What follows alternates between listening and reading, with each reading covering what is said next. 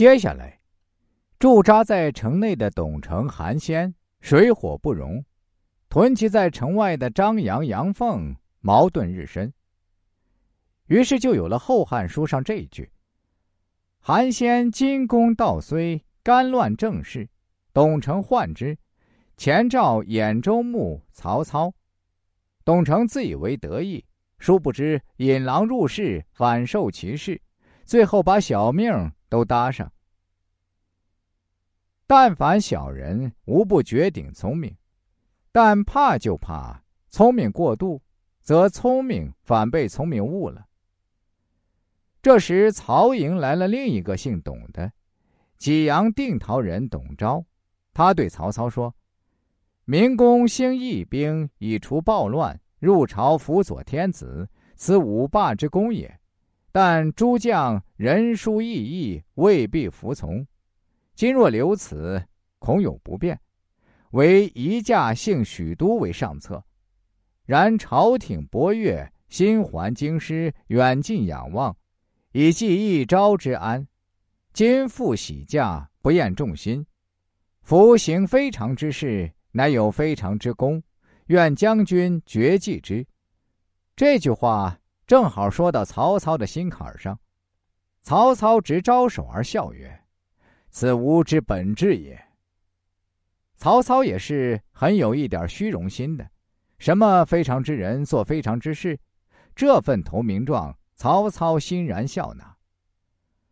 董承引曹操秦王，本意是驱除韩先，若韩先除了，他得以独霸汉献帝，一时心满意足，那别提有多高兴。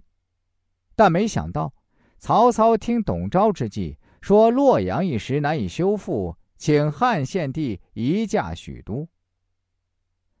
董承当时就麻爪了。闹了半天，白闹了。真正摘到桃子的，却是他引来秦王的曹操。于是，董承哪里受得了这半路打劫？凉州人那种骁勇善斗、绝不认输的韧性，使他不甘失败，不能辞服，遂策划出来一代赵的复辟事件。地下串联了长水校尉重吉、一郎吴硕、王子服、吴子兰。以及刘备准备通过医生用镇药毒死曹操，事情败露，全军覆灭。幸亏刘备做过小本生意，一看形势不好，耍滑头，先就撤了，保住一条命。据吕思勉分析，这一代诏是否出自汉献帝之手，大可存疑，因为汉献帝刘协的智商要大大高于这位国舅。政变和复辟是数千年宫廷斗争中的家常便饭，同样也是世界上缺乏民主和文明的集权国家里时不时发生的事情。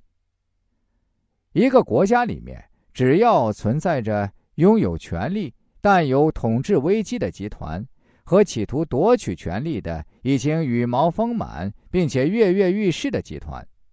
这两股敌对势力进行流血和不流血的对抗，便是不可避免的。但董承假托汉献帝名义的这次一代诏行动，是在曹操的统治绝对巩固，而反曹操的各派势力尚未集结的时机，又在原属曹操控制的许都地区发动这次复辟起义，无论在时间和空间的选择上都是错误的，怎能不失败呢？